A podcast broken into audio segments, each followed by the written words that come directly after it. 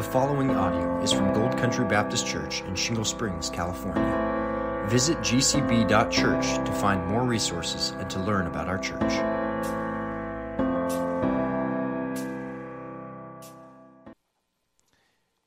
In the year 2011, there was a neo Nazi and self proclaimed fascist in Norway who killed 77 people. Most of them were teens at a summer camp that he gunned down in Norway. And for those 77 lives that he shot and some of them that he had bombed, Norwegian law sentenced him to 21 years of prison. That's the maximum amount for any crime in Norway, even for their bloodiest day since World War II was the worst mass shooting by any one gunman in modern Western history, maybe ever. But 21 years is the maximum sentence in their law. This month, 2024, January, he is suing Norway for his human rights and to end his confinement. He has access to kitchen, TV, sports, and other privileges, but those are not enough human rights, he is arguing. And he's still got eight years left on his sentence. Eight years before he could walk. And as we think of justice, there's some governments that don't bring justice to killers, but there's also some who kill unjustly. In other parts of the world, this century, many cultures still multiply revenge and, and honor killings are, are part, even if they're not sanctioned by the government. In some places, you can be executed for disrespecting a man or Muhammad, someone who's been dead hundreds of years. Hostages are held by terrorists for ransom. We need to remember there's more than 100 still in Gaza to pray for. There's people in the world put in slavery for some of the smallest of crimes and kept there, and no protections against abuse.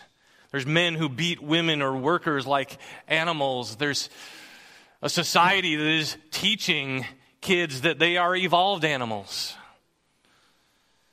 To some Westerners, animal rights are the same as human rights, and unborn animals, maybe even more.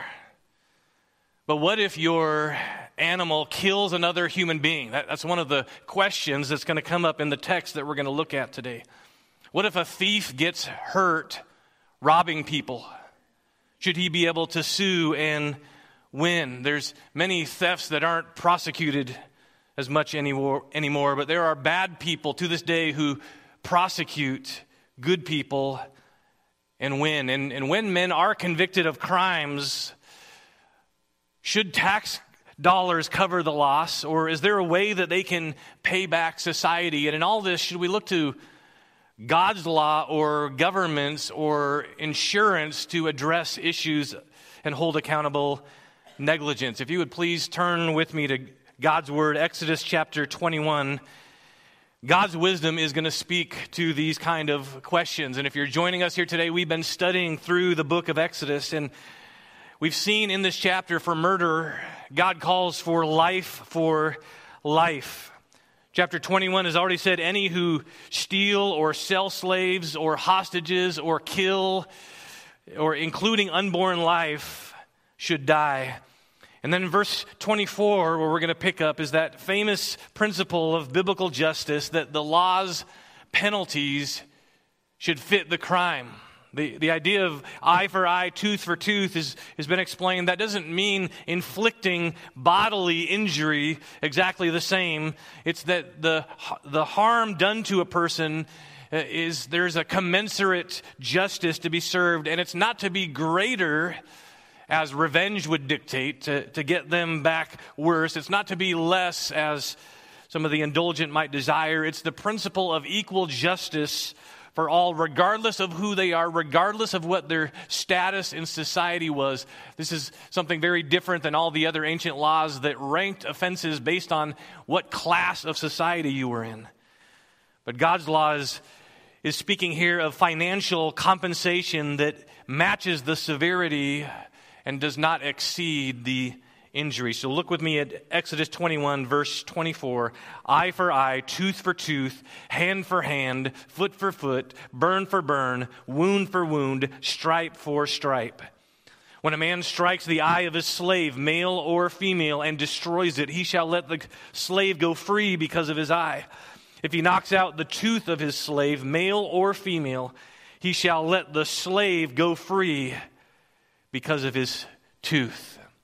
Someone was to seriously hurt a vulnerable worker, that would mean a, a serious loss to them. They would no longer have that worker for years.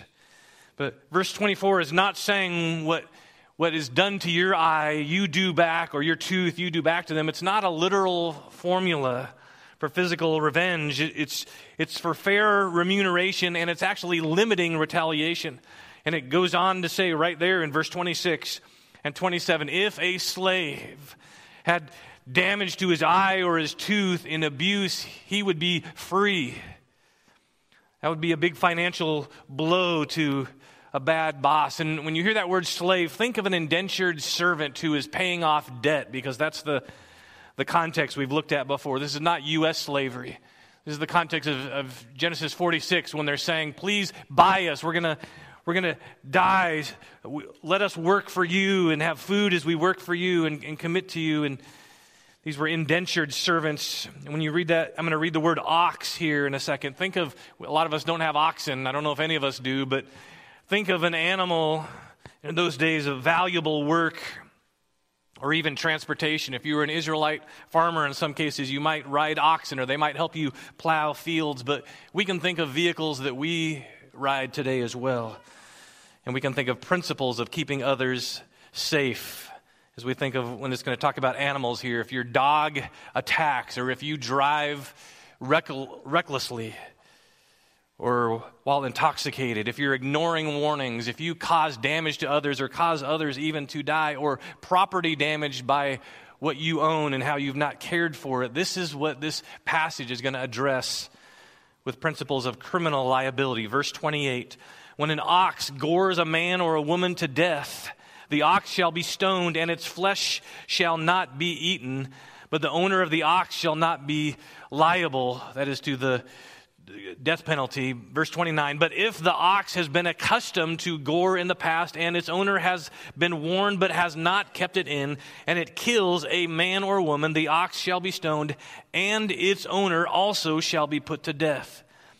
If a ransom is opposed on him, Notice that word. That's a key word we'll come back to later. If a ransom is imposed on him, then he shall give for the redemption of his life whatever is imposed on him.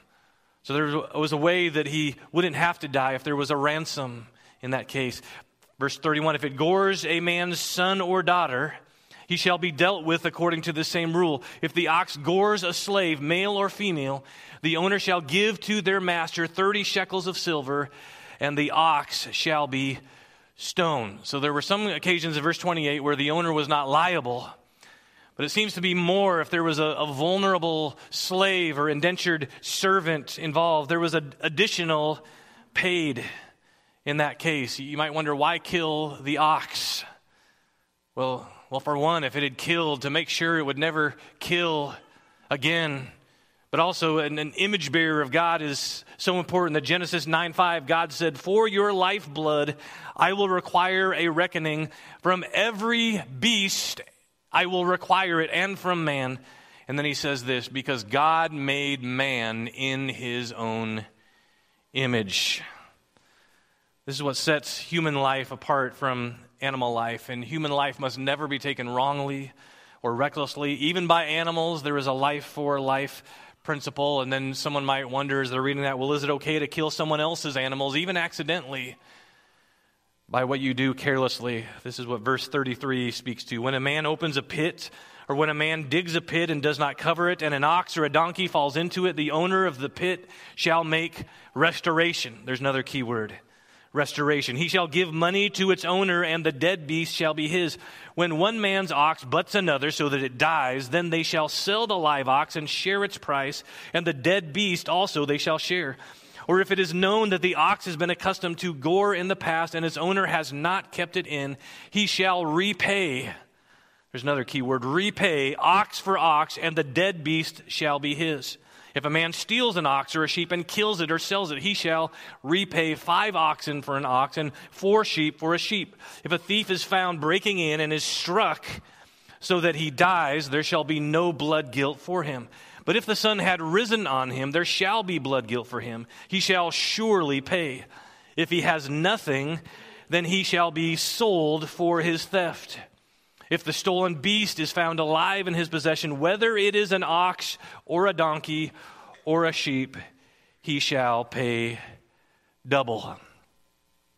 Now, we are not under Israel's judicial law, but there are principles of general equity. Some of the confessions talk about that. There's principles here. And so today I'm not going to focus on the gory details of goring oxen. And hopefully, uh, you're not super interested in that. There is a bigger picture here. There is biblical principles here that we need to consider. And, and here's one of the big ones when a wrong happens. So these are just some examples here. But when a wrong happens, what is the right response? What's the right response if you were the one who caused or contributed to that wrong? How should one repay for theft or debt. And even as I uh, ask these questions, I know there's families here that have been impacted by tragedy. Families that have been impacted even by manslaughter, accidents. And this is a, something the Bible speaks to, and the importance of how we keep others safe on our property or on the road. This is not just a criminal issue, this is a, a biblical issue. I've heard there are some people who drive distracted, just hypothetically. Maybe there's some people who drive distracted. We need to consider how we heed police warnings. Are we keeping other people safe? Do we have insurance for, for damages that might be caused to others? In recent months across our state, I was looking at this. There have been intruders breaking and entering who have been shot dead. And defending your home in the dark is, from an armed robber is, this passage does speak to that, and there's not a, a blood guilt for that under certain scenarios, but it also says in this passage if it is broad daylight and you're able to see he's not armed, there's a different level of liability. And even the principles here for police shootings, we might say, in our day, there's principles here. This is not just obsolete law from ancient times. There's principles that are timely to our times. People here have been stolen from. In our days, it's not animals as much as it was in those days, but, but you've, people here have been stolen from. There's people here who have lost loved ones. Sometimes there's even recklessness involved or vehicles involved. There's good people here who face bad situations or have to go to court to settle liability from the past. There are sad situations with families and animals. I remember the sad day we had to put our dog down because of the very principles of this text. It was unsafe. I remember as a kid watching Old Yeller and crying when the dog, the rabid dog, had to die so that people wouldn't die. And it made sense, but there's, there's an emotional element there. In 2013, a city of Los Angeles animal shelter was found liable for negligence of an animal. The former owner had turned this animal in and had reported that it had bitten the owner, and the owner considered it a threat. But there was a worker who they didn't tell that to, who was alone with this great big dog that she wasn't gored by this dog, but she was torn badly by bites, thought she was going to die. And the city paid dearly for not handling warnings responsibly. And she survived, but there are others who die each year from attacks by animals owned by others. Last year, there was a judge who denied parole to a, a San Francisco dog owner who is in jail serving 15 years to life for a situation where they had a big dog that was known to be aggressive. It had lashed out and attacked in the past. There were multiple warnings, and then tragically, it mauled a neighbor to death, and the owner was convicted of second degree murder. We have laws for animals. We have laws to keep cattle fenced on the freeway there so that they don't come out on the road and cause a fatal accident. There's laws about swimming pools to keep them safe so that a young son or daughter doesn't drown. Exodus 21 talks about having open pits that are not covered, and, and you may not have that on your property, but there are open pools today. There are other types of safety signs and warnings and lights and vehicles and things that warn us so that more damage doesn't come. The main point of this is not animals, it's valuable human life. And the New Testament also says the law is our tutor to lead us to Christ. And so that's where we're going to get as well. We are responsible in how we value life. That's the main point, but there's three subpoints, three key words that I want us to consider with this text. The first one is restoration. Chapter 21 verse 34 talks about making restoration and then repayment will be the second key word verse 36 right in the middle there he shall repay and then the word ransom Going back to verse 30 of chapter 21, if a ransom is imposed. So we'll look at restoration, repayment, and ransom. And restoration starts in verse 26 through 27 to, with what to do when you can't restore. There's sometimes damages that you can't restore. If you've permanently damaged someone or knocked out their tooth or their eye, and in that case, because human life is so valuable to God, He calls for restoring freedom to that, to a, a slave who would be injured. God's law is restoring the sanctity and dignity of all human life. In a world that dehumanized slaves, there's no other laws like this in all the ancient world. But God's image is being restored in His law. Man's law in ancient times allowed you to beat and treat fellow human beings like property. If they were lower in class to you, God's law said no. And any slave would be made a free man for that, and any slave could flee a bad master. And, and earlier in the chapter, it even talks about those who would mistreat a wife. There's ancient and American laws that, that required a runaway slave to be returned to his master. So if a runaway slave came to you, there were laws, not only in ancient times, but in America, that that slave needed to be returned. Listen to Deuteronomy 23 15. Do not return a slave to his master when he has escaped from his master to you. Let him live among you wherever he wants within your gates. Do not mistreat him. Do not wrong him. Do not oppress him if a runaway is seeking refuge. That was a way to make sure if there was injustice happening that they could flee and they could find a, a safe place among God's people. Think of indentured bondservants not being treated right, is that context. They could flee and they could be free, they could be restored. A Jewish writer named Cassuto writes that the Torah is the only ancient law code that includes a punishment for mistreating a slave. In all other codes, a man would not be punished for harming a slave any more than some inanimate object he owned. The Torah, that's the book of Moses, in contrast, was morally superior not only to that, but to modern U.S. law into the 1860s. Like verse 20, where owners who killed a slave were to be executed. And like verse 16, that executed slave traders or slave owners from a captured system like the United States did.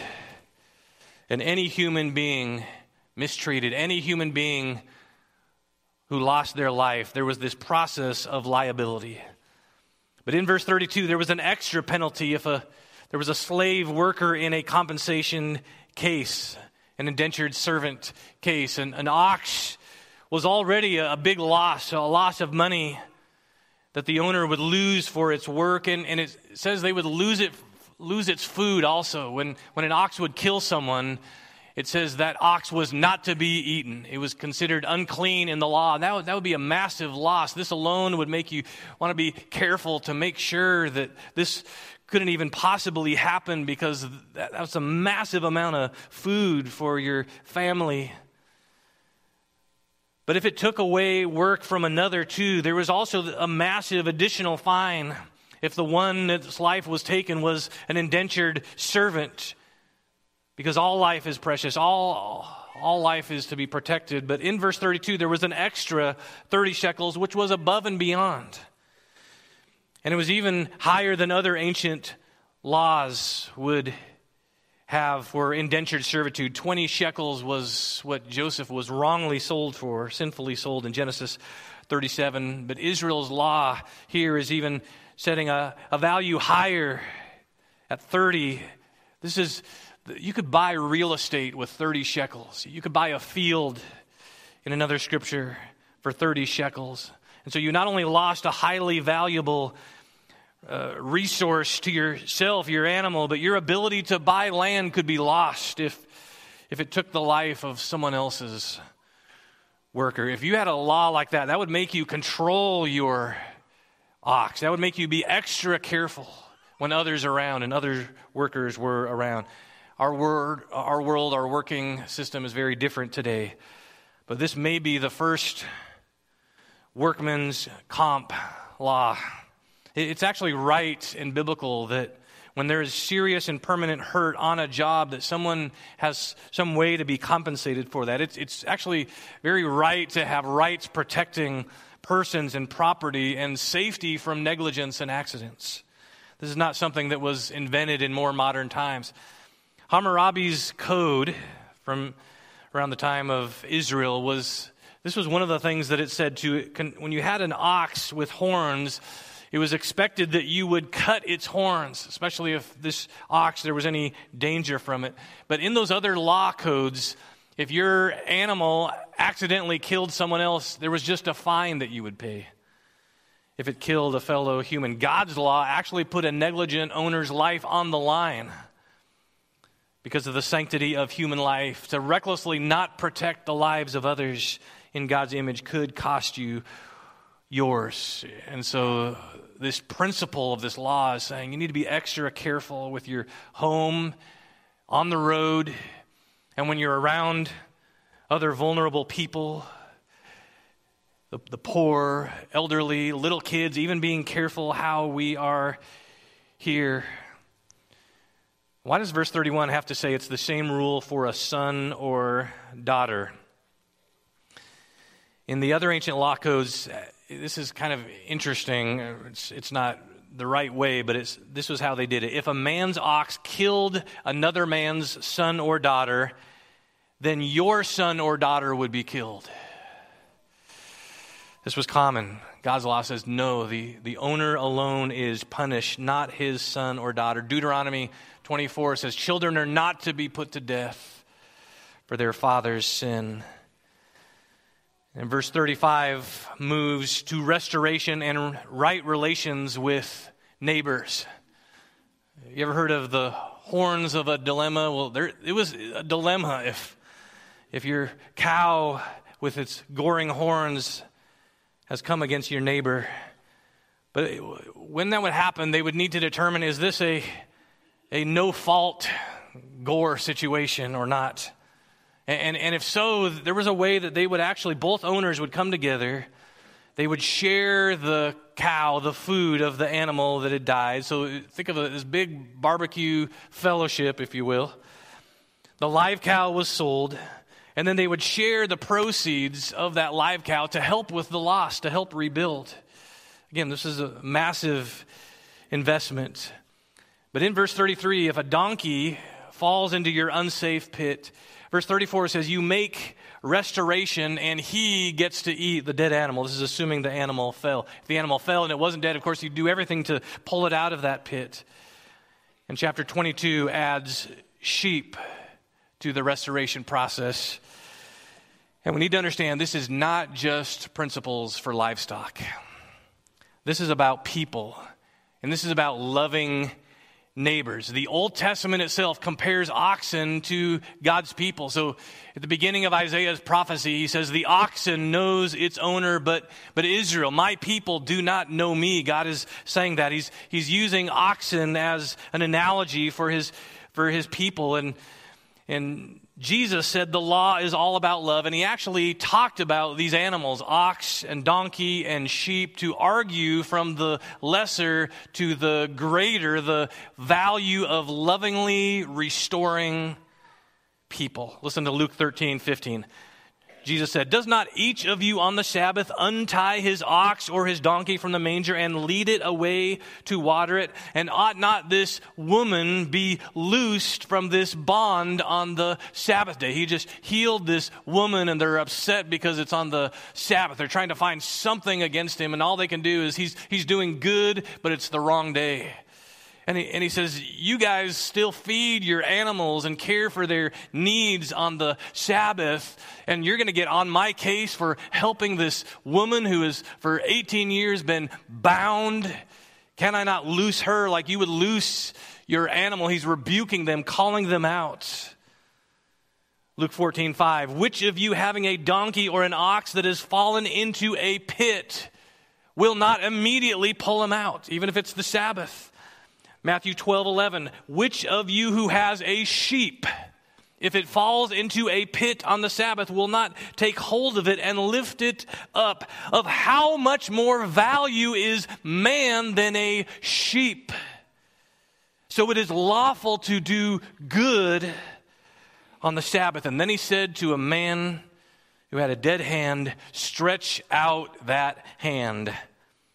And the man stretched it out, and it was restored, healthy. His dead flesh, Jesus restored to life. And he said to all of those there, How much more valuable is man than a sheep? All those principles, those things from their context and from their culture, we need to realize how much more so should we treat people lovingly we, we've all fallen in sin, but, but there's this picture of, of Psalm 30, verse 3 You restored me to life from among those who go down to the pit. I was like an, an animal fallen into a, a pit, no way to get myself out, but you restored me from the pit. Psalm 23, verse 3 The good shepherd, right? He leads me in paths of righteousness for his name's sake. He restores what? My soul. So he restores, the same language from here, but he restores my soul. He's the, the good shepherd who loves and leads all who, like sheep, had gone astray, which is all of us. He restores. This is the language from the law, but it comes to be language in the gospel and even in the prophets. One of the prophets says this God says, I will restore you double. That's language right out of this section of Exodus, restoring double for lost. And even from lost years of, of, work, he says, I will restore to you the years that the locusts have eaten. The Lord says that in Joel. And so, one application for us is 1 Peter 5 7. Cast all your anxieties on him because he cares for you. And it says there in 1 Peter, after you have suffered for a little while, the God of all grace will himself restore you and will make you strong and firm and steadfast. He can restore beyond what any man can do. The Lord cares for and restores his people, and he calls us to as well.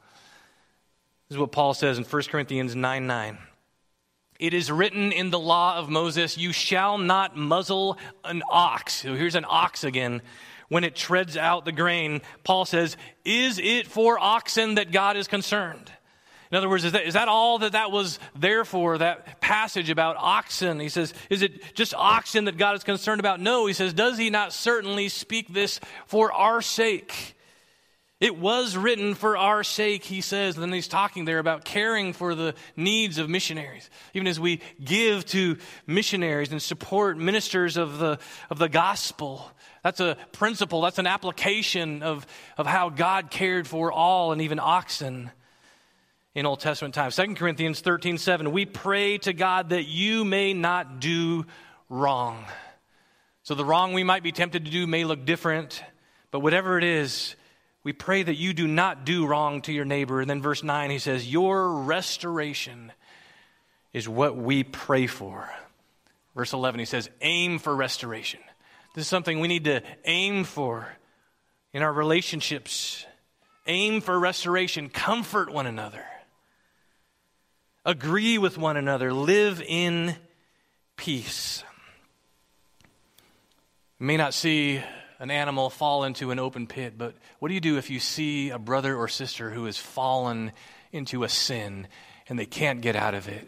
They're, in the language of the New Testament, caught, stuck in a trespass.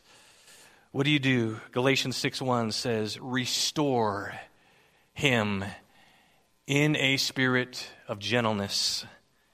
Keep watch on yourself lest you too be tempted, so that you don't also fall into a pit and get stuck as you're trying to help them. And, and to not be tempted to be harsh, to be gentle. Bear one another's burdens, and so fulfill the law of Christ. That's how we fulfill the law by understanding what Christ calls us to. Christ in Matthew 5:23 said also when you're when you're at worship and you remember that your brother, your sister has something against you, go seek to be reconciled. Restore, seek to restore as much as is possible as far as it depends on you. That's restoration. But there's another key word and concept for valuing life, and that's repayment. I'm thinking here, especially with criminal acts. Exodus 21, the middle of verse 36 he shall repay ox for ox, and the dead beast shall be his. Chapter 22 If a man steals an ox or a sheep and kills it or sells it, he shall repay five oxen for an ox and four sheep for a sheep. If a thief is found breaking in and is struck so that he dies, there shall be no blood guilt for him. But if the sun has risen on him, there shall be blood guilt for him. He shall surely pay. If he has nothing, then he shall be sold for his theft. If the stolen beast is found alive in his possession, whether it is an ox or a donkey or a sheep, he shall pay double. You've heard the saying, crime doesn't pay. But God's law is saying it should pay back. And the ox repayment plan is one for one if it took out another ox but it was five times if you stole it and sold it. So if you took someone's ox and then sold it, stole it and then sold it, you would owe them five in return. Same if you steal, sell, or kill an ox. For a sheep, it's four times. And I think that speaks to the, the highest valued animal they might normally have would be an ox. And also maybe because sheep kind of tend to wander. I don't know. I have four cats that I, I wouldn't miss if they wandered off and didn't come back. But if, if you lost an ox in those days, that would be a, a massive loss, a big investment, financial, it would be gone. If you were found with that stolen animal, in verse 4, the payback was a two for one deal. Kevin DeYoung says all this talk of four sheep for one taken, two sheep for one feels kind of like playing Settlers of Catan, if you guys know that game. But here's another law Leviticus 6 4. If he has sinned and has realized his guilt and will restore what he took by robbery, or the lost thing that he found, he shall restore it in full and shall add a fifth to it and give it to him to whom it belongs on the day he realizes his guilt. So God's law actually had a lesser penalty. If you if you repented, if you weren't caught, if you realized your guilt and you went to make it right and to restore as soon as possible, and it wasn't because of justice brought upon you, you just were convicted and wanted to go make it right, that would be like stealing $100 and you feel convicted, you go back to the person you confess and you pay him $120. But if he found you with his stolen bike worth $100, you had to pay him back times two or times four if you had destroyed his bike. You don't just give him the destroyed bike and three more. No, you had to give him four. Think about that. If at the minimum you had to pay twice for even having stolen goods, that would make you think twice about accepting what may be stolen. But think about this also. If there's something more, much more valuable, maybe today like a, a, a jewel or a, a necklace that you stole and sold, you would owe five of the exact same in return. Just think about that. If even one ox was so highly valued, crime does not pay if you have to repay fivefold. That would affect robbery rates, I think. Don't steal treasure. Jesus would apply this principle. Store up treasure in heaven where, where no thief can break in and steal. Kevin DeYoung explains if the only penalty for stealing a car was giving the car back, what's to lose? If you aren't caught, you have the car. If you are caught, well, they have the car. But paying it back plus some was compensation for the loss of time, labor, and convenience, and it served as a deterrent against future crimes. According to other ancient Near Eastern laws, thieves were actually to be put to death. Here, thieves had a way that they could pay. According to Hammurabi's code, there, there were to be penalties only for stealing from someone of the same social standing or higher. So if someone was lower in class than you, you could, you could steal and there wasn't much of a penalty. But God's law says no, all must repay. But what if you couldn't? What if you couldn't repay? You were poor, you had nothing. Middle of verse 3, chapter 22 If he has nothing, then he shall be sold for his theft. And in the context of the ancient Near East, a thief who couldn't repay was often executed in various countries and cultures. Today, they may be incarcerated. But God's law gave another way. Convicted, what we might call grand theft, was to be repaid by the convict himself, working to pay off his debt.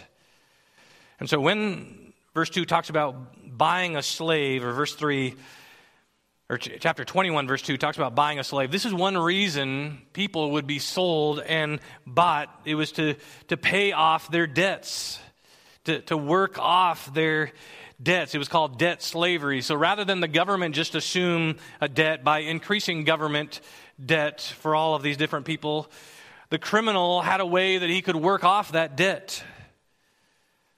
Instead of taxpayers paying for years in jail, he was actually, the criminal was paying in indentured service up to six years. They had to contribute back to society until that debt was paid off and the, another owner would buy that contract so then that debt was settled and now he worked for him as a slave or as an indentured servant this was not the system for menaces or murderers who their law would execute, but there were ways that others could pay instead of prison, instead of a, a bailout or just jail till you're out. There was a way that you could repay a debt that you owe. And there's a place for, certainly, I'm, I'm glad today bad men are locked away to keep safe others. But it is interesting to think about this principle and this ideal from God of repaying. And also to think about does a penitentiary make someone penitent? And what is biblical penitence or repentance involve? There, as we think through and wrestle with these things, there's restoration and repayment where significant wrongs have been done. Again, this is not just about stealing sheep, this is about people. And we know that even in the Old Testament, David had someone come and tell him a story of a, of a man who had wrongly taken a sheep, a little lamb from someone else, and then had, had killed it. And, and David hears this story and he's indignant and he says, That man must die and he must repay fourfold. Where did David have that sense of justice? It comes out of God's law, but David was blind to the fact that Nathan tells him, You are that man. I'm not just talking about animals here, I'm talking about you, what you did, David. You took Uriah's life you took Uriah's wife. You are that man. You deserve to die. You deserve to pay fourfold. David deserved to die, but he repented. Still, there were consequences that were paid in manifold ways, even though his life was not paid. But he prayed. Here's part of what he prayed in Psalm 51. This is a heart of someone who's wanting to be restored. He, he prays and he recognizes his wrong against the Lord ultimately. And part of what he prays is, Restore unto me the joy of my salvation, renew a right spirit within me. That, that's the, the bigger picture of when we do wrongs we're not right with God. We need to pray. We need to repent. Psalm 51 is a great pattern. Psalm 32 to pray for God to make heart your right, to renew your heart, to restore to you the, the joy of salvation. Sin in our relationships can, can suck away that joy. We need to pray for God to restore it. So, even in the Old Testament, we see that, but in the New Testament, we certainly see that. There was a wee little man once. Remember him? A wee little man was he. What's his name, kids? The wee little man. Zacchaeus, right? He climbed up in that sycamore tree because he wanted to see the Lord, because he knew he had been a tax collector. He had been extorting money from people. And he says this as he comes to the Lord, he says, he says, If I have defrauded anyone of anything, I restore it fourfold. And he was willing to give half of his possessions to the poor on top of that. And Jesus said to him, Today salvation has come to this house. The religious law experts, those Moses, those Exodus scholars, were so offended that Jesus would go to be with a sinner. And yet Jesus says, this sinner, because he's recognized that and he's, he's wanting to restore and do anything to make it right, salvation has come. This is fruit of repentance unto life. He was willing to go above and beyond for any wrong. I'll do whatever it takes. I'll repay. That's, I, I want to make things right. That's a repentant person. And you heard it in the scripture reading earlier. Jesus quoted tooth for tooth, but not for revenge. He said, We need to love. We need to go the extra mile. Give him your cloak also. When there's interpersonal offenses, we're not to repay evil for evil. We're not to make others pay who offend us. I'm not speaking here now of, of criminal situations, but when others have offended you, what are we to pray about debts that we think others owe us? Jesus said, when you pray, pray this way Forgive us our debts as we what? Forgive our debtors.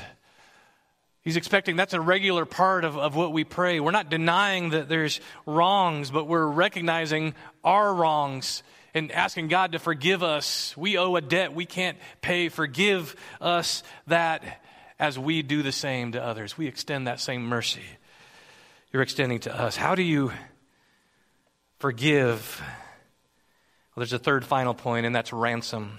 The last key word, ransom, which I think you recognize as a gospel word, is what makes restoration possible.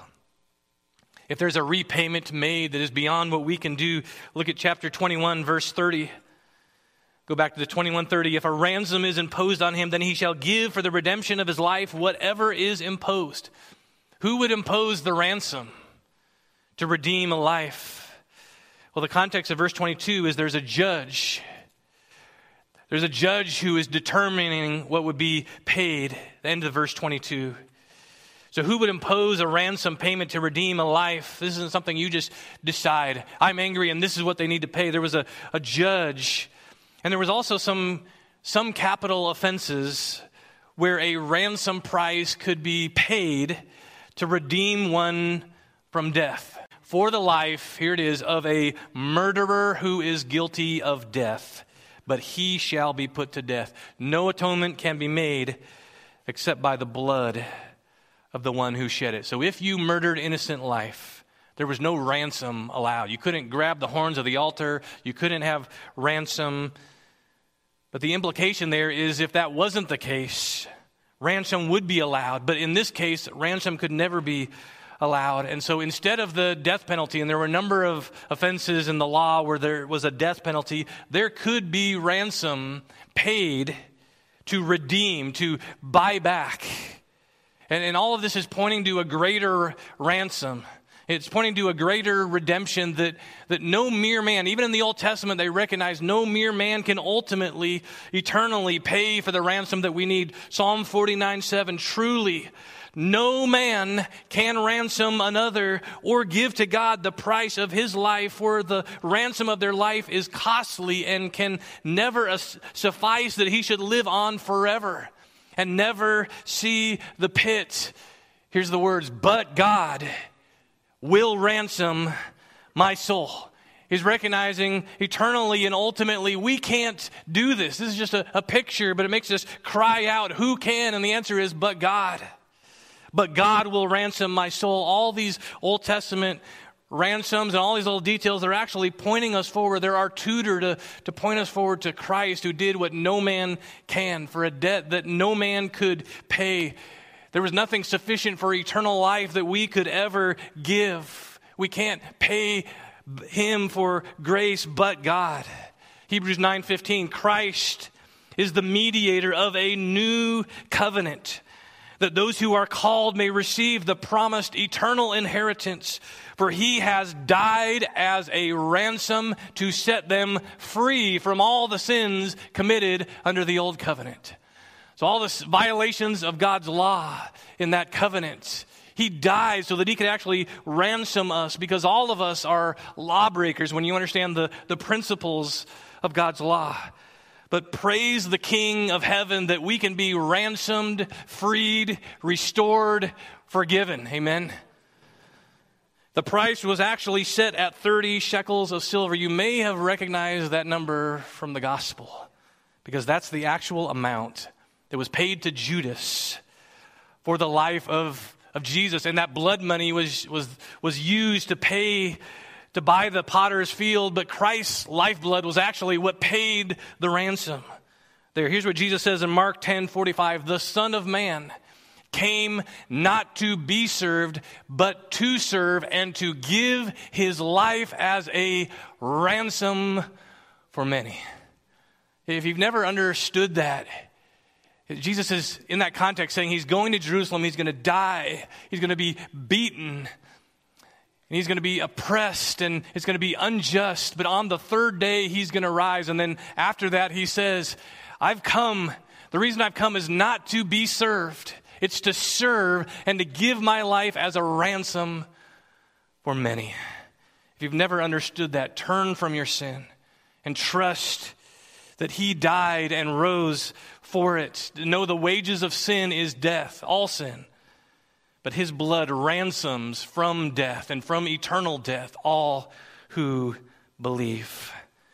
God the judge is the one who imposed the ransom. He set the price, not man. And Jesus gave, Jesus paid what was imposed for the redemption of life. 1 Timothy 2 tells us to pray for all men, starting with government leaders like those that Frank Erb serves. And it says there that God desires all men to be saved in Christ, who gave himself as a ransom for all. All classes of men, all kinds of people, from politicians on down. People like us, sinners like us are part of the many that Jesus saved and ransomed. Life is precious, and we needed the innocent lifeblood of Jesus that was priceless and that alone was sufficient to pay the atonement price. 1 Peter 1:18 says silver or gold couldn't pay it. Most precious metals we know, but he says, "But you were ransomed with the precious blood of Christ, like that of a lamb and I love this in Revelation 5 9. To the Lamb, they say, Worthy. Worthy are you to take the scroll and to open the book because you were slain, and by your blood you ransomed people from every tribe, from every tongue, from every nation and language. That's what moves us to support missions to unreached peoples and also to reach out to people around here so, whether it's in Sentani, Indonesia, or in our Sacramento State capital, or your school, people you're going to see tomorrow, people who don't know the Lord, we need to shine our light. And this should move us also to sing, as ye ransomed from the fall, hail him who saves you by his grace and crown him Lord of all. Our closing song calls him the rescue for sinners, the ransom from heaven, Jesus, Messiah, Lord of all. At the close of this age, when he comes, our glorious King, all his ransomed home to sing. Then anew his song will sing, Hallelujah, what a Savior. Let's close in prayer. Our great God, we thank you for the greatness of the ransom, of the restoration, the payment that Christ made for us. I pray, Lord, that you would move us to speak of these things to others, to be a light and to, as we go from here, think much of and make much of our salvation in Christ. We pray these things in His name and for His glory. Amen.